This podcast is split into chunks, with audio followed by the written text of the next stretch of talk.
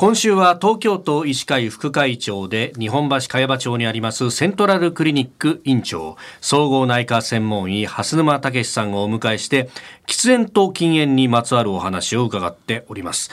今日は最新の禁煙方法についてなんですが今はどういった手法があるんですか？歴史的にはですね、はい、まず日本にニコチンのガムというのが入ってきましてそれはあの医薬品としては認可されていないんですけどその後にニコチンパッチというのが入ってきまして、はい、貼るやつですそうです。大中小とあってですね、えー、それで何週間かかけて大きいのから中ぐらいの中ぐらいのから小さいのとだんだん減らしていく治療がありました。これがまあ私の感覚では40%ぐらい成功してましたね。40%はい。その後あの飲み薬商品名でチャンピックスっていうのがあるんですけど、それが入ってきてからはですね、はい、私の感覚では7割から8割ぐらいの人が、はい、あの禁煙に成功した。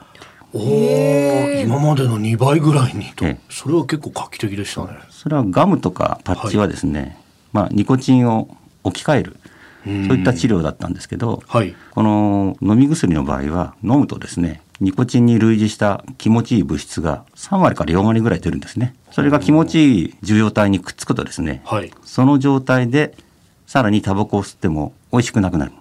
へそういう点で非常に効果的な薬だったんですね。これどんどん広まっていかないんですか？いや、実はあの、大変残念ながら、ニトロソアミンの混入問題っていうのがあってですね。ニトロソアミン。2021年の7月からこの薬は回収になってしまいました。はい、あ、回収になったんですか？はい。おおちょうど2年ぐらい前から。えー、でもこれそもそも78割の人に効果があったもんですよね。そうなるとこれね指導されてる先生方からすると。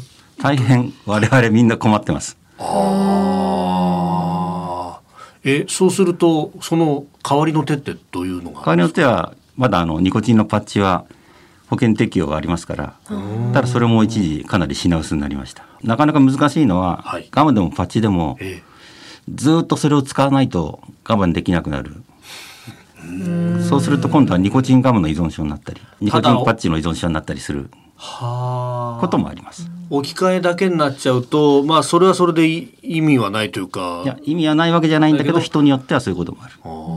え見ていてやっぱり最終的には気持ちの問題も大きいですか？いやこれはあのニコチン依存症っていうのは非常に自分でやめるのは本当大変だと思いますよ。あええ、なるほど。やっぱり適切な指導を受けながら、はい、期間もある程度長く取った方がいいですか？そうですね。うん。この他のね薬物の依存症とかで話に聞くのがフラッシュバックというやつなんですがそういうこうパッと何かのきっかけで戻るみたいなことってあるんですか？ずっと辞めてた人が戻りやすいのが飲み会のもらいタバコですね。非常に多い。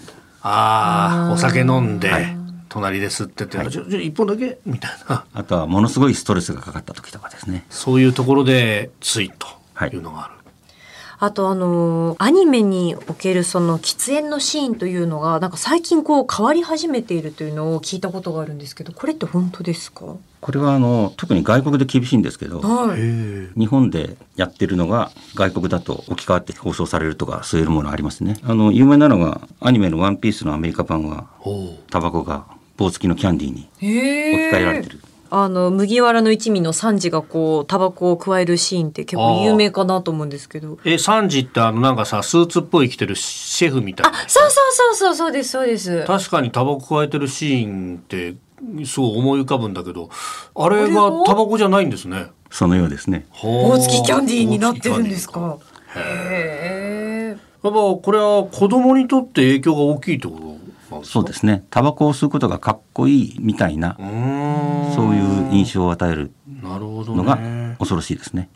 未成年のまあタバコに手を出すきっかけ確かに昔はこうなんかかっこいいなみたいな ちょっと大人になりたいみたいな思春期でこうあったりしましたけど、はい、そういうところですか？だと思います。うん。えー、セントラルクリニック院長蓮沼武さんでした。先生明日もよろしくお願いします。よろしくお願いします